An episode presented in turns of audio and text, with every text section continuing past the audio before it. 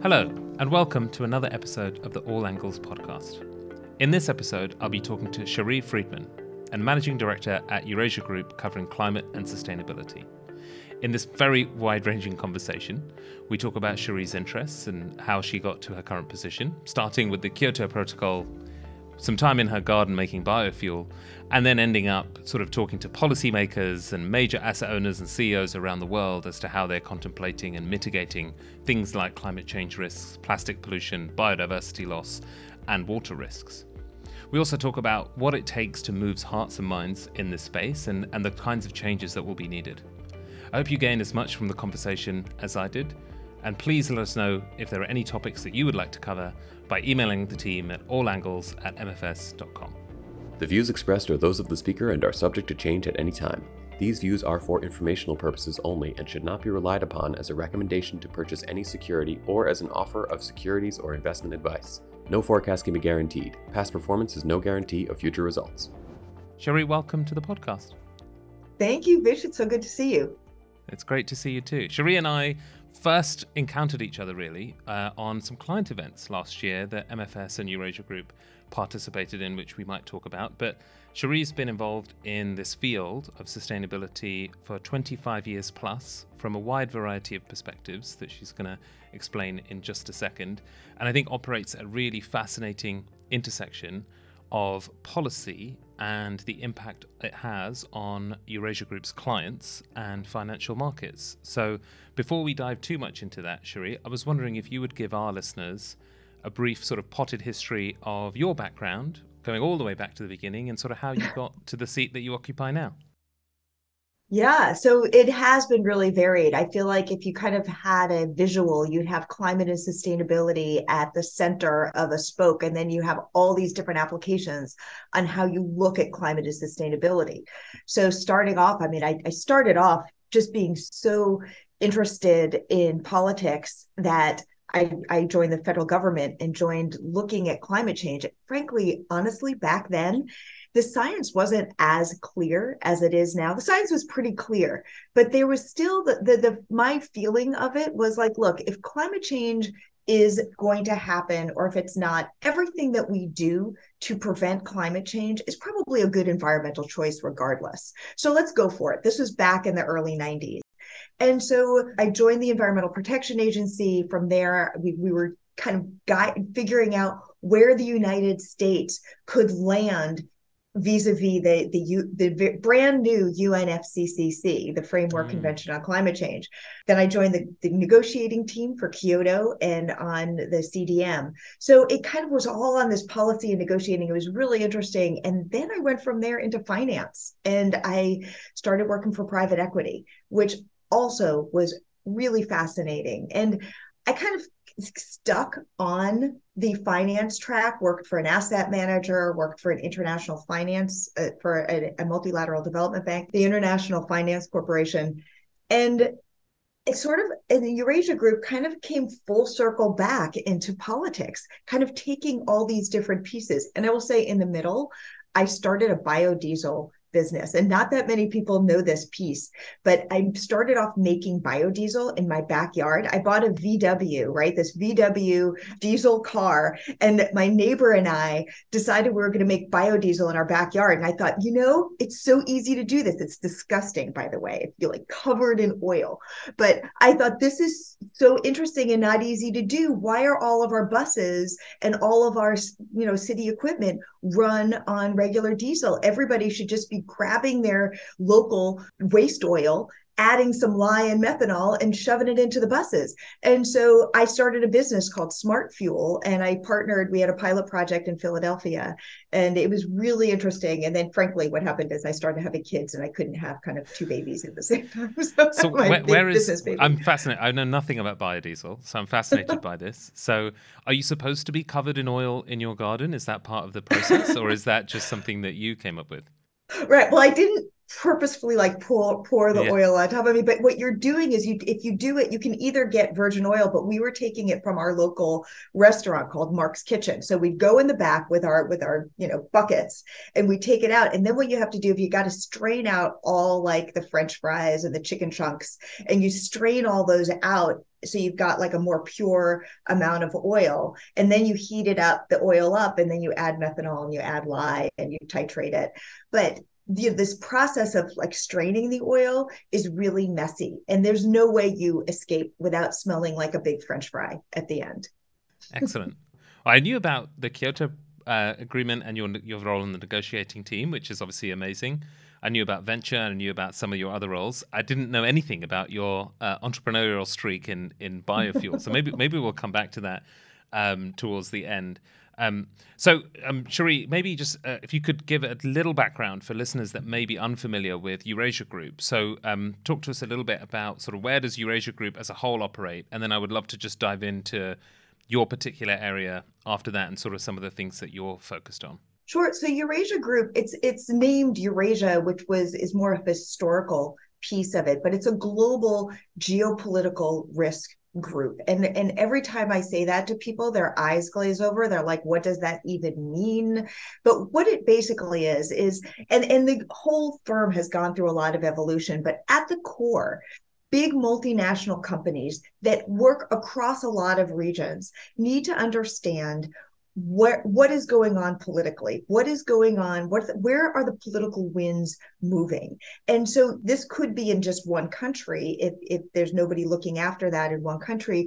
But a lot of times you want to understand the country, then you want to understand the dynamics between countries, and you want to understand how some of these big geopolitical shifts that are going on are going to affect your business. And so we have experts in China, in the United States, we've got experts in all of the Asian countries, in Africa and Latin, globally. So people who are diving deep into the country and then stepping back and talking to each other to understand how this is affecting different companies. We deal a lot with financial institutions, but there really isn't a sector that we don't cover. So we've got cement companies and fuel companies and every kind of company that you might imagine that would need to be tracking geopolitical trends. And I think the easiest way to understand this is when Russia invaded Ukraine, there was a lot of fallout. It was affecting fertilizer companies. It was affecting oil companies. It was affecting renewable energy companies. It was affecting anybody who used energy, which is anybody.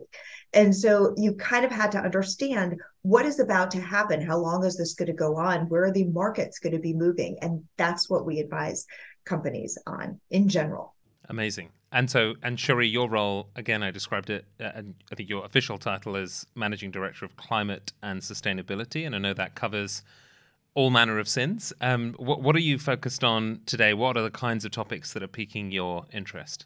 There's different trends that go across all of the countries. And these include supply chain, includes energy, includes geotechnology, and it also includes climate and sustainability. So for climate and sustainability, we take a look at the trends and the regulations that are coming up and the policies that are coming up and how that is going to affect companies. And a lot of these trends are not actually political. And I think, Vish, you're in the center of one of them, which is the financial markets and how the financial markets are treating climate and sustainability. Some of it's political and policy-based, and some of it's actually being led by the financial institutions themselves and how they're looking at risk and how they're looking at information they need on climate and sustainability. But as we look at this, the climate was really the one that globally was a leader in how people are thinking about this as a material impact to their company. So we don't look at things that we think are important environmentally. We might in our own free time, but at work, we're looking at the environmental trends that are affecting our client companies materially as their bottom line. And the ones that we really focus on are climate, of course, biodiversity, plastics, is a big up and coming one that people are going to be needing to pay attention to. There's going to be legislation around there. Water, we're looking at separately, but really also overlaps with almost everything. The impacts of climate change have water implications. Biodiversity has water. You use water when you make plastics. It underlies all of it. And then we're also looking at climate litigation and how that's popping up and environmental litigation in general. So those are the places that we believe are affecting companies that companies need to be paying attention to. Amazing. So you mentioned there plastics as one that you think people should be increasingly aware of. It's super interesting. There's so many parallels here between our work, and this is what's always been fascinating to me about when I get to swap notes with you, Shari, about, because as you know, and as the listeners might know, MFS is obsessively a sort of much more of a fundamental, long-term, and more sort of bottom-up oriented. We certainly have macroeconomic thinkers and people that think a little bit top-down, but generally speaking across our complex, we are really interested in sort of real economy kind of companies and entities and sovereigns operating in that space, and how do we analyze it, and we sort of build up from the bottom up. And so, again, having a different perspective from yourselves has been super powerful, I think, to us as we've sort of swapped notes on that, because, as you said, you know, to have a view on a cement company or any kind of commodity company or an energy company has to involve some level of understanding of where global markets and global policy is going. So there's lots of parallels. And as we think about sustainability, or even I often draw an analogy with sort of technology, there are some of these things that cut across sector teams, which is sort of how we're naturally more organized. So we need to think horizontally across them. So there's so many parallels, I think, in terms of our day job, in terms of how we think about things across our organization. And we've actually done quite a lot of work on plastics, as you mentioned, in the financial sector. You know, how do we think about that from different players and different industries sort of interacting together for the last sort of couple of years? So I'm really interested in your take on plastics, not something that we've ever really discussed before, but what's your take on plastics? Why do you think people should be paying more attention to it? What do you think are some of the unknowns for most listeners around the issue of plastics? I think the first thing to note is when we're talking about plastics, we're not talking about like the plastics that create lighter cars. Like some of the infrastructure plastics are not what the target is. It's really plastics pollution. And so I think that the way that people have thought about this traditionally is really in terms of recycling and reuse. And I think there's a big dichotomy in the conversation going on right now about plastic pollution elimination, like kind of disposable plastic elimination, and recycling. And I think there's going to be a place for both, but following that is going to be really important. And backing up over to why we think this is important, you track this as policies start coming out, and there's always a lot of international chatter, and there's been a lot of international chatter about plastics. And so you kind of have to know, like, where is this going to fall out? Is this going to be something that you really have to track, or is it going to be something that people like to take positions on and make, you know, pledges on?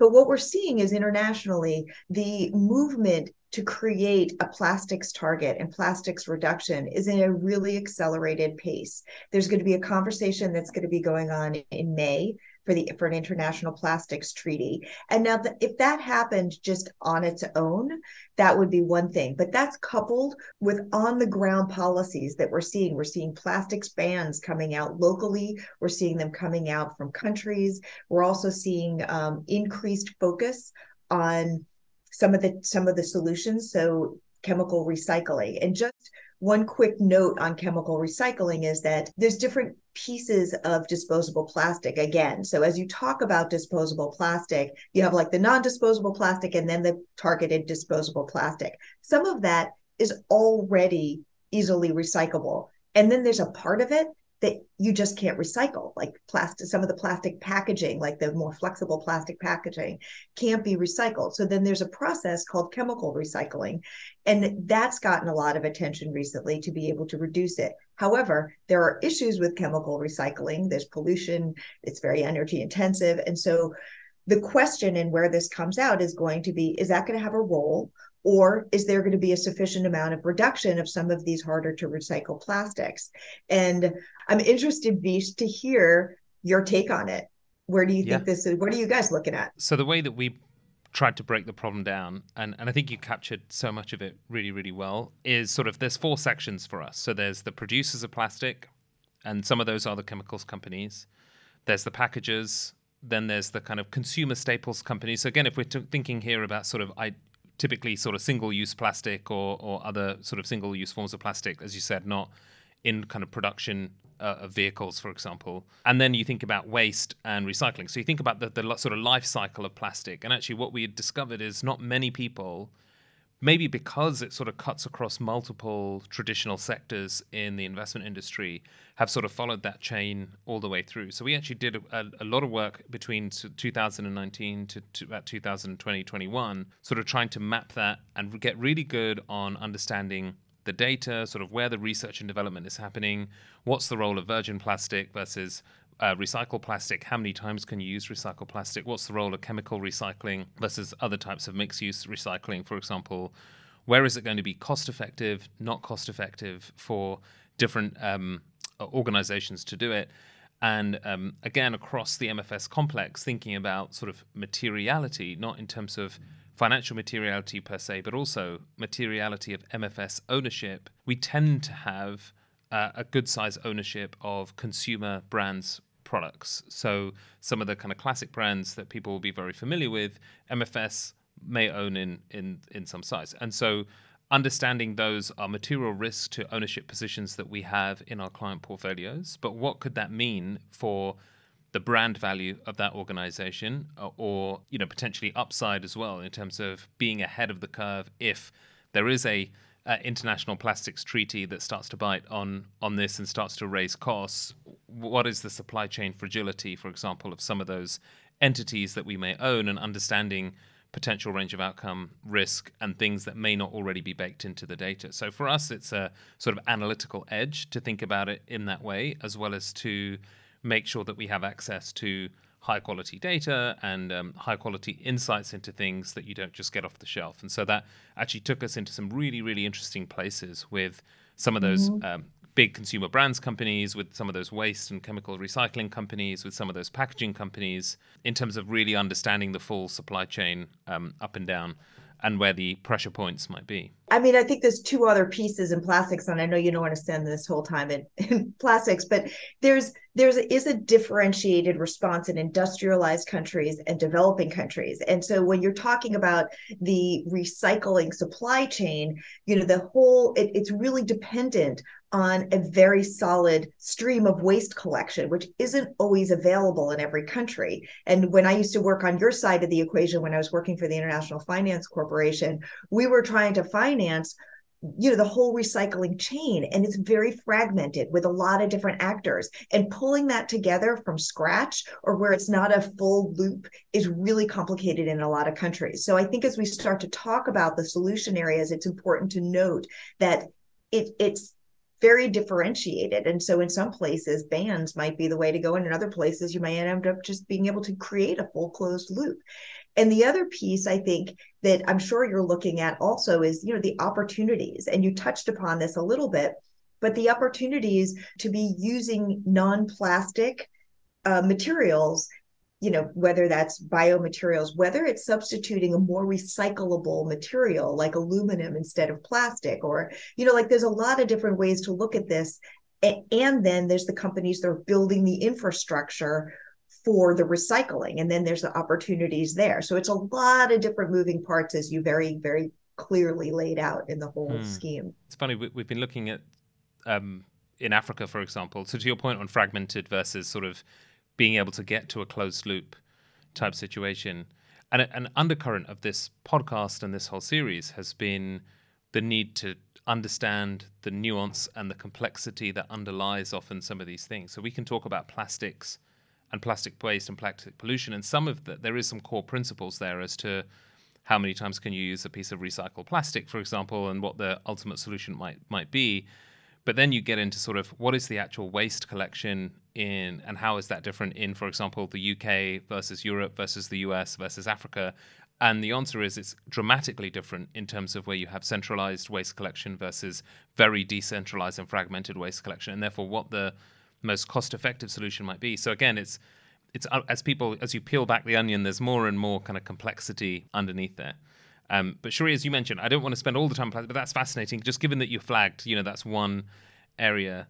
Another area that you flagged was biodiversity, and this, I'll be totally honest, is an area very, very close to my heart and has been for a long period of time. I'd love for you to just explain your perspective or Eurasia Group's angle on biodiversity, why it's important, and where you think the conversation might be going. Yeah, so biodiversity, it feels like it's drafting climate. Like, you know, when you have bicycle riders and like one is up front and the other ones are drafting behind. So the one up front's hitting all the headwinds, and climate basically had to hit all the headwinds to explain to the world that understand that there's a fundamental underlying systemic risk to companies from an environmental outcome, which is a really different conversation from this reputational risk. Like if you're just solving for reputational risk, you're trying to avoid the big bad things from happening. But if you actually have to understand how an environmental impact or how a policy to mitigate an environmental impact can systematically affect your business, it's a whole big mind shift. And that took a really long time with climate. And then biodiversity, it's the same thing. So it's taking a bit for people to understand this. But if you are an ag company, if you are a clothing company using cotton, if you are a beverage company, a beverage manufacturing company, if you're a retail company that has any of those things in your supply chain, if you're a mining company, like all of these things are going to be affected by biodiversity loss or by the policies that mitigate biodiversity loss. And so, for example, I mean, I think it's hard to talk about it in the abstract because the biodiversity piece isn't really so obvious, but biodiversity loss will mean a loss of pollinators, and a loss of pollinators means a shift in agriculture, and a shift in agriculture is going to affect everything that I just noted. Then the policies to try to mitigate that are going to affect things like mining, right? Which then, of course, affect, you know, how we get all of our materials. So it's a really complicated issue to address. And the reason that I say that it's drafting climate is that this idea that it's going to be affecting our economy, whether we want it to or not, whether we create policies on it or not, is starting to get understood. And the movement around it is coming really rapidly. It's far more quick than climate. I mean, I've been working on climate for now 30 years, and the last 5 years have been really rapid, but the first 25 years were so slow. And I mean, as you said, Vish, you've been looking at this for a long time. So maybe you're like, wow, this is really fast. But it feels like from the moment that the globe started to look at this in the same way that it did climate, the place that we're getting to right now is so much faster. And you asked about what companies need to be paying attention to. And the first thing is that they're going to be needing to disclose their biodiversity risks in a similar way to climate risks. And this is already coming out. I think it was 2 days ago, the TNFD, the Task Force of Nature-Related Financial Disclosures, just came out with a new draft. And this is the guidelines on how you disclose the impact of biodiversity on your financial bottom line, both on the policy and on the impact side. So the rapidity that this is going to be hitting companies is big. And I think as in your world, you know, you start to see the pension funds going, oh my gosh, we need to be, the asset owners start saying they're the long-term thinkers. We need to be paying attention to this. And then they ask the asset managers, and then the asset managers ask the companies, and then everybody has to start paying attention. What do you think? How are you guys, how are you seeing this? I think absolutely. I think to your point, you know, people are talking a lot about sort of polycrises, and this is, I think, one of them, or a confluence of factors here. I think climate change, natural capital loss and degradation is impacting the real economy's ability to produce, whether it's food or productive capital, and it will start to impact, and it already has started impacting, if you're paying attention to some of the geopolitics and some of the movements around the world, social issues, inequality issues, and it's impacting, and it's sort of creating this vicious circle. So I think policymakers are paying increasing attention because the IPCC came out with an interesting report last year. It was the first time I saw that they'd sort of drawn this sort of, in my mind, a triangle between climate change, social inequality, and biodiversity loss or natural capital loss. And it was a recognition that you can't solve for one point of that triangle without and ignore the other two, because you'll optimize to the wrong outcome. You have to sort of thread the needle between all three. And I think personally, and again, I'm curious on your take, I think that's what policymakers will increasingly be paying attention to, because, yeah, again, I have the great privilege of talking to clients all over the world. And if you're in a developing economy and you're a central banker in a developing economy that is somewhat reliant on commodities, understanding climate change is really important, and you're likely to suffer impacts of physical and transition risk on climate, but you also have to balance that with the social inequality issues and some of the natural capital loss issues that many of those economies are facing, and food security and energy security issues that many of those economies have faced, as you said, since, for example, the invasion of Ukraine, that has sort of put an even more stress fracture on some of those already, quite fragile ecosystems. So all of that is now sort of bubbling up to the surface, and collectively there's a consciousness that is realizing, whether it's sort of from policymakers to asset owners and investors and individuals who then influence people like ourselves, who then influence companies, or the other way around. Companies are proactively recognizing, if you, as you said, if you're making coffee and you think that 90% of the farms in West Africa are now desertified and you're unable to grow cocoa or coffee beans on those as you once did, that's actually a systemic and structural issue that we're going to have shortages, or you're going to have to figure out a different way to kind of grow and supply your demand base. And that's, again, something that as investors we have to be paying attention to. It's just an obvious thing. If we're interested in owning a company for a long period of time, we have to understand how they treat the communities in which they operate, the natural resources on which they rely, mm-hmm. as well as the other material fundamental risks that we have to think about. So again, to us, it's a kind of natural inclusion in a long-term investing framework. I suppose where I struggle, and I'll put this question to you, Shari, on climate, and I agree, actually, it's been very rapid, and I like the drafting analogy. On climate, we had quite a clear scientific consensus and quite a clear sort of, I call it a common currency. CO2e is a kind of common currency measure. Right. And it's super convenient for investors because you can roll it up by sector or industry or portfolio. And you can think about, and there's clear definitions around, scope 1, scope 2, what that means, how you measure it. My sense is, and the TNFD is trying to do a kind of heroic job, I think, of trying to frame, but by industries, back to that nuance or understanding the differentiation between different geographies, industries, and sectors. My sense is, having spent a lot of time in biodiversity and natural capital loss, that's going to be an incredibly hard metric to achieve. We're not going to be able to measure this using one very simple metric, and generally, I'm not sure we're ready for that level of complexity. So again, just your perspective on that, you're probably closer to it than I am. How are people thinking about that, or do you agree or disagree with that perspective? I totally agree with you. There's not going to be a carbon equivalent, a GWP, which is a global warming potential, where you could take all the greenhouse gases and put it into one metric.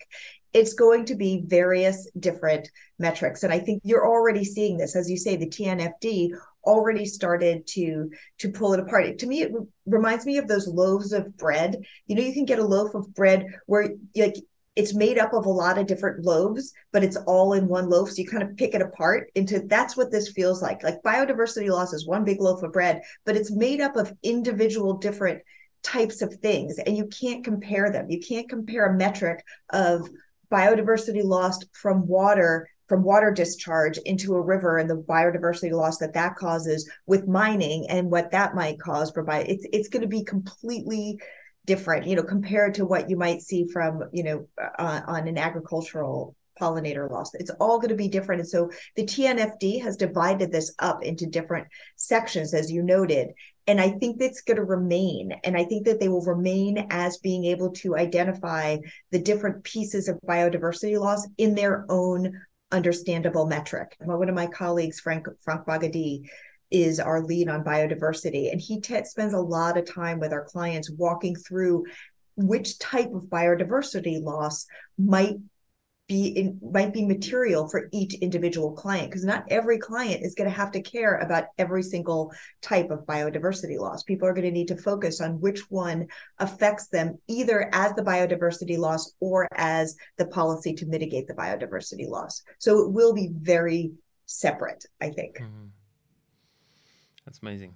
Thank you. I really appreciate that. And it's an area I think that's got so much more mileage to go. I'm always saying to people that I don't think best practice has yet fully emerged in really anything in sustainability, certainly not climate change, even though we're down the track. And this is another one that I think is really exciting because there's so much more to come, I think, in terms of clarifying our thinking collectively as an industry and as a sort of real economy in terms of how we understand and bring some of these things into our model. And can I just say something about that before you, because I totally agree, and you had touched upon this earlier, that there's a lot of different pieces. All of a sudden, you know, we've got climate, and then you're like, wait a minute, and now I've got to think about biodiversity, and hold on a second, water, really? And wait a minute, I also have to think about plastics. Are you kidding me? I can't imagine these are all really important. But I think that one of the things that we're seeing is that the environmental consciousness came as people were looking really far out there at what is about to happen if we don't mitigate behavior. And behavior was mitigated, I think, on the margins, but by and large, we've kept the same way of, you know, extracting, using, producing, throwing out. And we're coming up to where this model is bumping up against some of our environmental barriers. So we're seeing actual impacts that people were saying we're going to see. I can empathize with existing CEOs who are sitting there saying, like, I have to all this, like, you know, we've had this model over here, and all of a sudden I've got to start thinking about all of these all at the same time. And I agree with you, Vish, that they do all have to be considered at the same time, not all in the same weighting. For certain companies, in certain moments, in certain regions, you're going to have a different weighting of all of them and a different way of addressing all of them, which in some ways makes it more flexible, which is better, and in some ways makes it more complicated because you have to know more about what's going on in the different regions, in the different places. But I think as we start thinking about the solutions, some solutions are going to be weighted more heavily in a biodiversity solution with maybe do no harm in all the others, and some will be more weighted in other areas. So I just think it is yes to everything, but not all at the same weight, all at the same time, all in the same region. Yeah, no, I totally agree. And again, that lends itself if you have a team of, you know, we have a team of 315 investors, and Eurasia Group has this kind of, as you mentioned at the beginning, a span of people that can think about the kind of the nuance, the subjectivity, the complexity, the dynamism that they're seeing in their particular zone. But like you, I have deep empathy for the asset allocators, the CEOs, the asset owners, and other people that don't necessarily have those resources. And hopefully this podcast is one way that we try and reach out and sort of share some of the thinking around in different organizations. So I appreciate that. I'd love to know, Shari, actually, there's so much complexity and there's so much, quite frankly, depressing news out there. I'd love to know what's one thing that sort of excites you? What's one great white hope? You're not quite in your garden covered in biodiesel oil anymore, but you know, what are you sort of excited about? What do you think is exciting at the moment? There's kind of two different answers. On the what I find exciting, I think there's certain technological pieces that I hear about all the time. I think people are really focusing on it, which gets me to this other piece before I even go down that technology rabbit hole. One of the things that gives me hope is that over these 30 years that I've looked at climate, like I said, it was like nothing, nothing, nothing. And all of a sudden, some major step changes as people started to take it seriously. And some of those step changes I could not have predicted. I call it the transformation wild card. And I believe that we will have a few more transformational wild cards. I think that the pressure, like, for example, one of them, I think, was when Greta Thunberg came on the scene, and she started, everybody was like kind of had their blinders on, and everybody knew what was about to happen, but she was like, hello, world is actually burning. And she mobilized an entire generation who then was very hard to not pay attention to, which really made everybody, I think, shift their thinking on what was happening and create a level of urgency. I think the other one, you know, in your world is Mark Carney. When Mark Carney was like, all right, we talked about this earlier, when he started to say this is not something, climate change is not something we should be doing out of the goodness of our hearts. Preventing it is not a charitable act. This is going to cause a systemic risk to our financial system because nobody's accounting it in their longer term business models. And so there's going to be a moment where this is going to cause a financial breakdown as nobody's thinking about these risks. And that caused everybody to put it into their bottom line and look at it as the good and the bad that their company is doing. And I use those phrases that's a judgment phrase, and I don't mean it as a judgment, but like the things that could cause global warming and the way that your company could be affected all of a sudden became a financial decision. And that was transformational. That was another step shift. And so to me, I feel like those were step shifts. And as the IPCC report showed us, it's not sufficient. We're still on a pathway for climate to exceed the 1.5 threshold. Like, I think if they said that if all the fossil fuel infrastructure that is currently in place continues to exist and produce at the point that it is, we go toward 2 degrees. So that's just with existing infrastructure. So we're not there, but I believe that we will see additional transformation. There's enough pressure that there will be some other transformational wild cards that happen, because it's just historically we're seeing that happen faster. And I think that's going to happen in climate. I think it's going to happen in biodiversity, definitely in water. Wherever you see this pressure coming in, where there's nowhere to go, you're going to start to see these wild cards. What do you think? I'm curious. I'm ever the optimist. I think we will get there. I'm less optimistic on some of the technology, but I think some of the thinking that is happening around how we really get to grips practically with sort of behavior change and mindset and sort of heart shift on some of these issues is really important. And like you, I think the transformation of building it more and more into financial models or into our fiduciary responsibility as long-term investors, as an example, is an important moment. It's a kind of watershed moment, I think, where this has kind of largely gone mainstream. So that's kind of super interesting. I agree with you. Can I just say one thing on the technology? Mm-hmm. I agree. I don't think technology alone is going to save the day. I don't see how it can, because every technology you have, there's like kind of, we were talking about the trade-offs, like there's always a trade-off on one technology to another. It won't. So I just wanted to put that out there. I think as an enabler of the transition, I think I totally agree. Technology is an enabler or facilitator of what needs to happen or what is to come. One way or the other is super important. Shari, a question for you. One thing that you would change in the financial services industry if you could wave a magic wand and change one thing?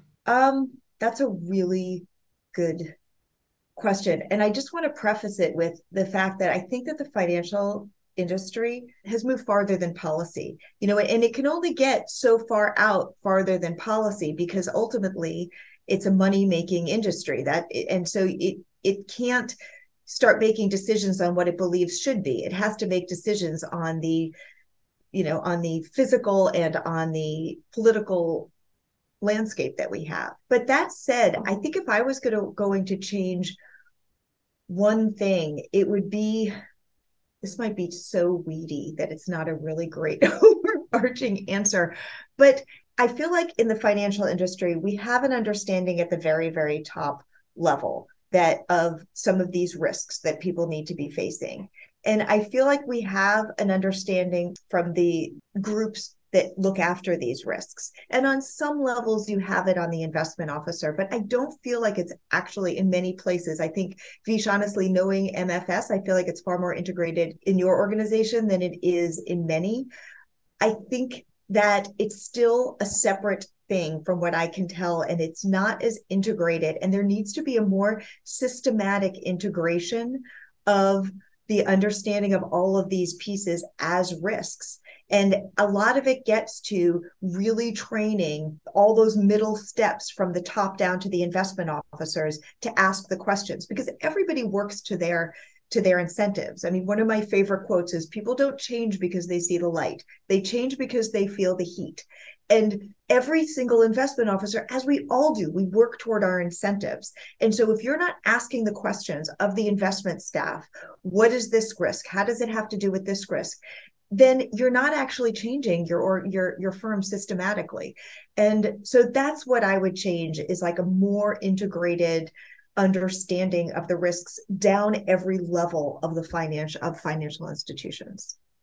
Great, thank you. I love that quote. People don't change because they see the light. They move because they feel the heat, or hear the music. I don't know. We want them to move to the mood music.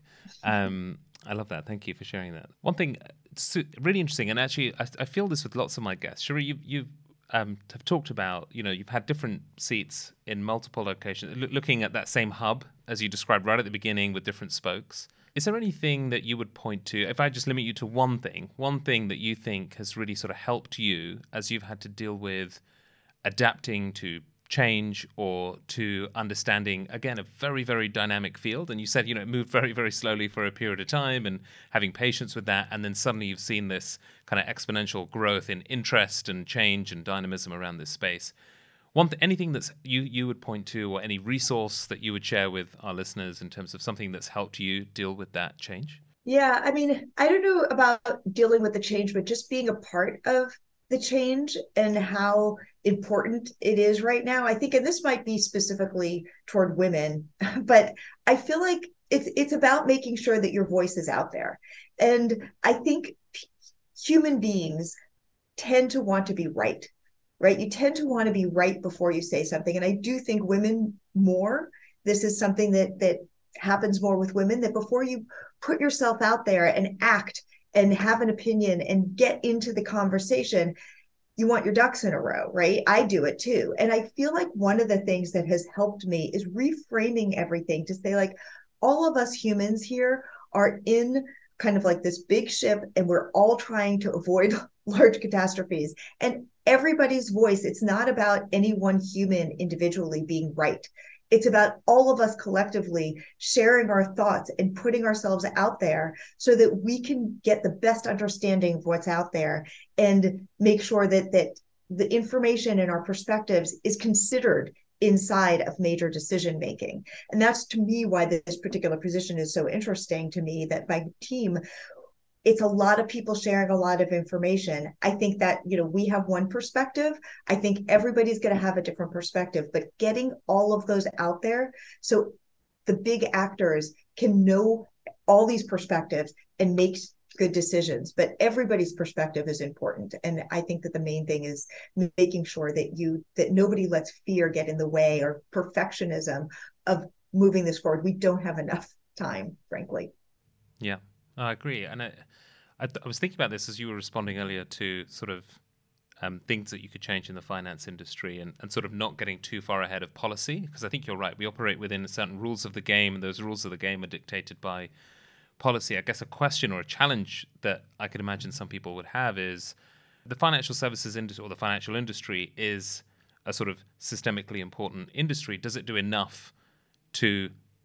and lobby is probably too strong a word, but does it do enough to inform or to influence kind of positive and constructive change into the future, rather than be a kind of passive recipient? And I know that actually Eurasia Group is doing something in this space in sort of North America and thinking about actually what those kind of connections might be. So perhaps we'll have you on in a future episode to kind of talk about some of those developments at Eurasia Group and sort of how you're trying to actually bridge that gap between sort of some of the industries, that not just the financial services industry, obviously, but some of the other systemically important industries that you serve, and how that kind of connects with decision makers, policy makers, to make sure that we're all kind of connected and understanding the different perspectives. I think that's a super powerful point. One of the transformational wildcards that we have on this show is that I ask a previous guest a secret question to throw your way. So I have an envelope on my desk, given that we're doing this over Zoom, Shari, that I'm going to open and ask you a secret question, if that's okay, from a prior guest. And so I don't know what this question is, so I'm going to read it out. What is the most important collective mindset shift that's needed, and how will we get there or make it? I feel like I'm buying you a bit of time, but I feel like you've answered some of this already in terms of that integration mindset, for example. You talked about getting a voice out there just now. So we've touched on this a little bit, but so I'll read the question again. What do you think is the most important collective mindset shift that's needed? And how will we get there or make that shift? I think the biggest shift that's needed is understanding that the world has, the earth has physical boundaries that are non-negotiable. And I feel like a lot of times people say to me, do you think that the UN is going to change the 1.5 target? Like, it doesn't really matter if the UN changes the 1.5 target. It's a physical boundary by which we can't politically negotiate our way out of. Either we exceed it or we don't. And if we exceed it, there are consequences. And so I think getting ourselves into the mindset that we are now pushing up against these, and there's no way to get around that. And I think that once that, if that mindset shifted, to the idea that, and there's a great, I'm going to forget her name, but there's something called donut theory. Yeah, Kate Raworth. Yes. Says it better than I can. So, but it's that idea that we have this boundary and we're pushing against it. So I think this is to your point, Vish, that behaviors are probably going to need to change. I don't know what that's going to look like, but that to me is going to be the mindset when people understand that, that will then move the behavior changes. Yeah, I agree. Kate Raworth and some long-time listeners of the show will know that I'm a huge fan of donut economics and Kate Raworth, and she talks about sort of the ecological ceiling. So Shari is describing, there are some natural limits, and there are sort of 9 of them that the Stockholm Research Institute came up with. But then there's also social flaws that we want to protect as well. And the sort of just and safe space for humanity to operate in that model is actually somewhere above the social floor and somewhere beneath the ecological ceiling, if that makes sense. And actually it's it's something that the World Economic Forum and the UN and other people have started to really take into account, and actually cities around the world are taking into account. I think Amsterdam has sort of adopted some donut economics models, so it's well worth paying attention to that as a sort of paradigm shift, I think, in how economics is evolving to kind of really take these things into account, which will then sort of feed future policymakers and thinkers and business leaders and owners in terms of what we actually pay attention to. So listen, Shari, all that's left for me to do is thank you deeply. We're very grateful for your time and for your insight today. It's been fascinating talking about, because we started with sort of plastics and moved on through to biodiversity, and then we're now talking about sort of seismic and structural paradigm shifts in our industries and with policymakers. So we covered the full gamut, but thank you so much for spending your time with us today. We really, really appreciate it. Oh, it's been my pleasure. Thank you so much, Vish, for having me.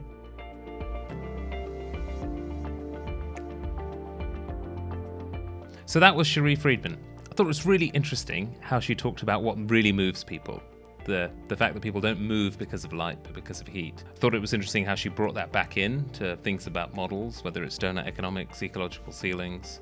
But one thing I've always been impressed with Shari is just how practical she is in her wisdom and her insight in terms of what this really takes to move. And like I mentioned, Eurasia Group and MFS and many other people are working really, really hard on thinking about how the financial services industry has a role as an agent in terms of the future, in terms of helping policymakers and decision makers make good, informed choices. So a lot more to come. Thank you again for your time today and for listening to this conversation. Let us know at allangles@mfs.com if you would like to hear anything else on some of these subjects.